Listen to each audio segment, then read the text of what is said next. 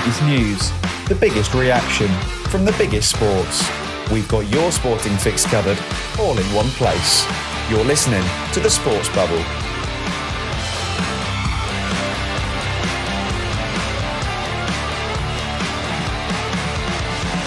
Yes, hello, and welcome back to The Sports Bubble. I'm Rory Jones, and on today's show, I'm going to be discussing the two quarterbacks who face each other on Sunday, Tom Brady of the Tampa Bay Buccaneers and Aaron Rodgers of the Green Bay Packers. As you all know by now, Brady and the Bucs won that game by a score of 31-26 and will become the first NFL team to ever host a Super Bowl on February the 7th. This will be Tom Brady's 10th Super Bowl appearance. Having joined the Bucs last offseason in the middle of a pandemic, he's gone on to lead the team to their first Super Bowl appearance since 2003. And last weekend, of course, he went head-to-head with Aaron Rodgers in a battle that some believed would be a clash of the GOATs. It clearly wasn't, and there was only one winner, and in some ways, the outcome of this game epitomised both quarterbacks. Now let's face the facts. In just 1 year playing in the NFC, Tom Brady has equalled the amount of NFC titles as Rodgers, who's played there for the last 13 years. Rodgers is now 1-4 in NFC Championship games, he hasn't been to a Super Bowl in 10 years, and in his career, he is 0-42 in games where he has entered the fourth quarter trailing by 1 point or more to any team with a winning record. And that's a pretty damning statistic there for Aaron Rodgers, a quarterback who some have claimed is the greatest ever. Many people think he's one of, if not the most talented quarterback ever. But really on Sunday, there was just absolute daylight between the two quarterbacks. Despite what some people will say, Aaron Rodgers had clear chances to win that game. On two drives after, Tom Brady threw three interceptions in that game. And in the fourth quarter, he had three drives. He had three attempts, down one score, to get Green Bay back into the game. On the first two of those drives, after Tom Brady threw two interceptions, what does he do? Nothing. The Packers were 3 and out on two consecutive drives, and they had a total of -5 yards. They couldn't even pick up a single first down. This was Rodgers' big chance to get back into the game, to put Green Bay in front.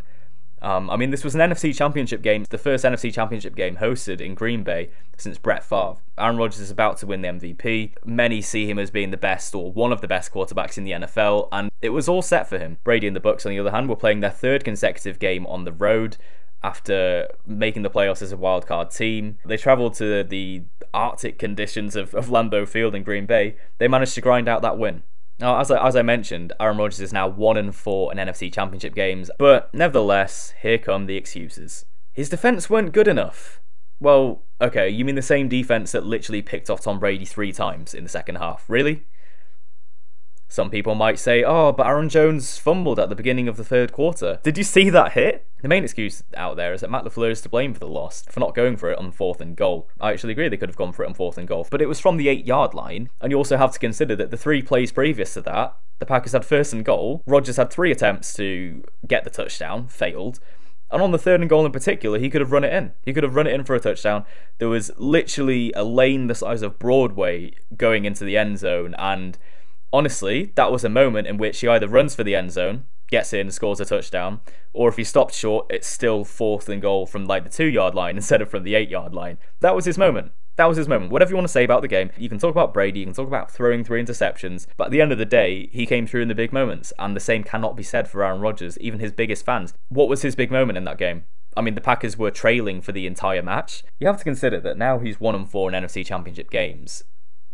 Where are the excuses? It's just a different one every time. Mike McCarthy, his old head coach, was blamed for apparently not getting the best out of Rodgers. Okay, so they get a new head coach in Matt LeFleur, who's been 26-6 and taken Green Bay to 2 consecutive NFC Championship games since being head coach, and yet he's somehow to blame for this.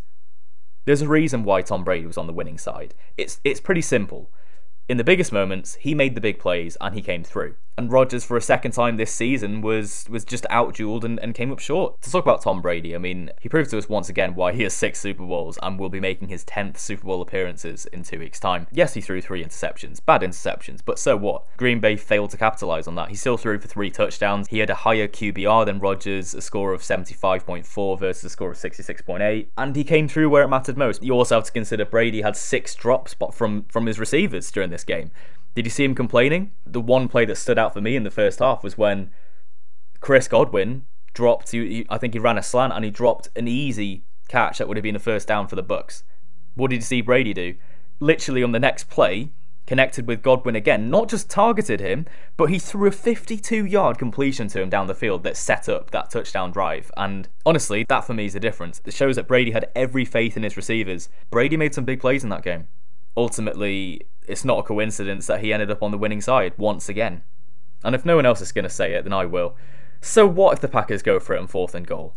So what? They're down 8. There's no guarantee that they'd even get a touchdown. It's particularly hard to play from the 8-yard line.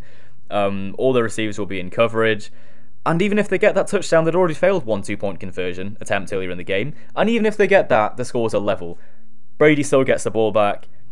And you're telling me that after the way he coordinated that drive at the end of the first half, where they literally got a touchdown and they took the ball with like 20 seconds left, and you're telling me that it's impossible the Bucs could have scored. It's a loser's argument. It really is. I'm sick of hearing these excuses for Aaron. There is every excuse as to why Aaron Rodgers and the Green Bay Packers didn't win this game. But to put it simply, they weren't good enough. Rodgers didn't make the big plays. He came up short in the big moments, and he didn't capitalise in the times where he had opportunities to win the game. He didn't run the ball in on 3rd and goal. He threw that interception at the end of the first half where Brady scored a touchdown, and the difference is when Rodgers threw that pick, Brady and the Bucs capitalised straight away, instantly. There's a reason why Brady was on the winning side. It's pretty simple. And it almost epitomises their careers as well. I mean, Brady's just won throughout his career. I mean, even since turning 35 now, he has more playoff wins than any other quarterback ever. He's been in 4 of the last 5 Super Bowls. And the Bucs were winning throughout that game, and in typical fashion, Brady ends up as the winner, and Rodgers ends up falling short and just making a load of excuses. Now, if you look at the stats, you might have said that Rodgers had the better game, as I mentioned, but honestly, stats can be misleading. You have to acknowledge what the plays that Brady made and the touchdowns he threw, especially in the first half. He played as good a half I've ever seen him play.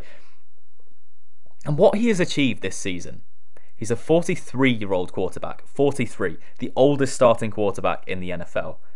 He's on a new team. He's playing in Tampa, where they hadn't even been to the playoffs in 13 years. Last year, they finished 7-9. They've been probably the worst team in the NFC the best part of the last 2 decades. He joined a team during a pandemic. There was no preseason this year. There was no ordinary training camp. There was that kind of laughable incident where Brady was even arrested during the off-season for practicing, I think, working out with one of his receivers in a park in Tampa, just getting outside and getting some reps in. And it's unprecedented what he's done this year, and you might as well enjoy it. If you're a neutral, you don't have to be a Tampa fan, you don't have to like Brady, you just have to acknowledge this for what it is. It's greatness, the likes of which we're never going to see again. Tom Brady had every excuse to lose this game. If his team would have lost, no one could have blamed him. For all the reasons I've just mentioned, the odds were stacked against him. Playing against the MVP, he's playing against a good defense. He's playing at Lambeau Field, one of the most formidable places to play in the playoffs. Green Bay were a number 1 seed. He had every excuse to lose this game, but he didn't.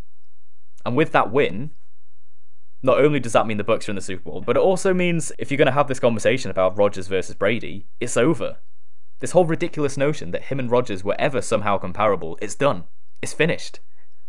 It's no longer simply a debate, which already should have been put to bed by the fact that it's 1 Super Bowl ring versus 6. He's gone and beaten him twice now this season. It's done. There's a reason why he has more wins than any other quarterback in NFL history. There's a reason why since turning 35, he has more wins than any quarterback in playoff history. There's a reason why he's been in 4 of the last 5 Super Bowls. And leaving Belichick in 2020, after all those years in New England, he stated that he had one thing left to prove, and he's proved it. Not only can he win without Bill Belichick, not only can he win outside of Foxborough, but he can lead a new team, aged 43, a team that finished 7-9 last year, with a losing culture, and he brings them all the way to the Super Bowl. This just enhances his legacy and reminds us all why there is only one GOAT.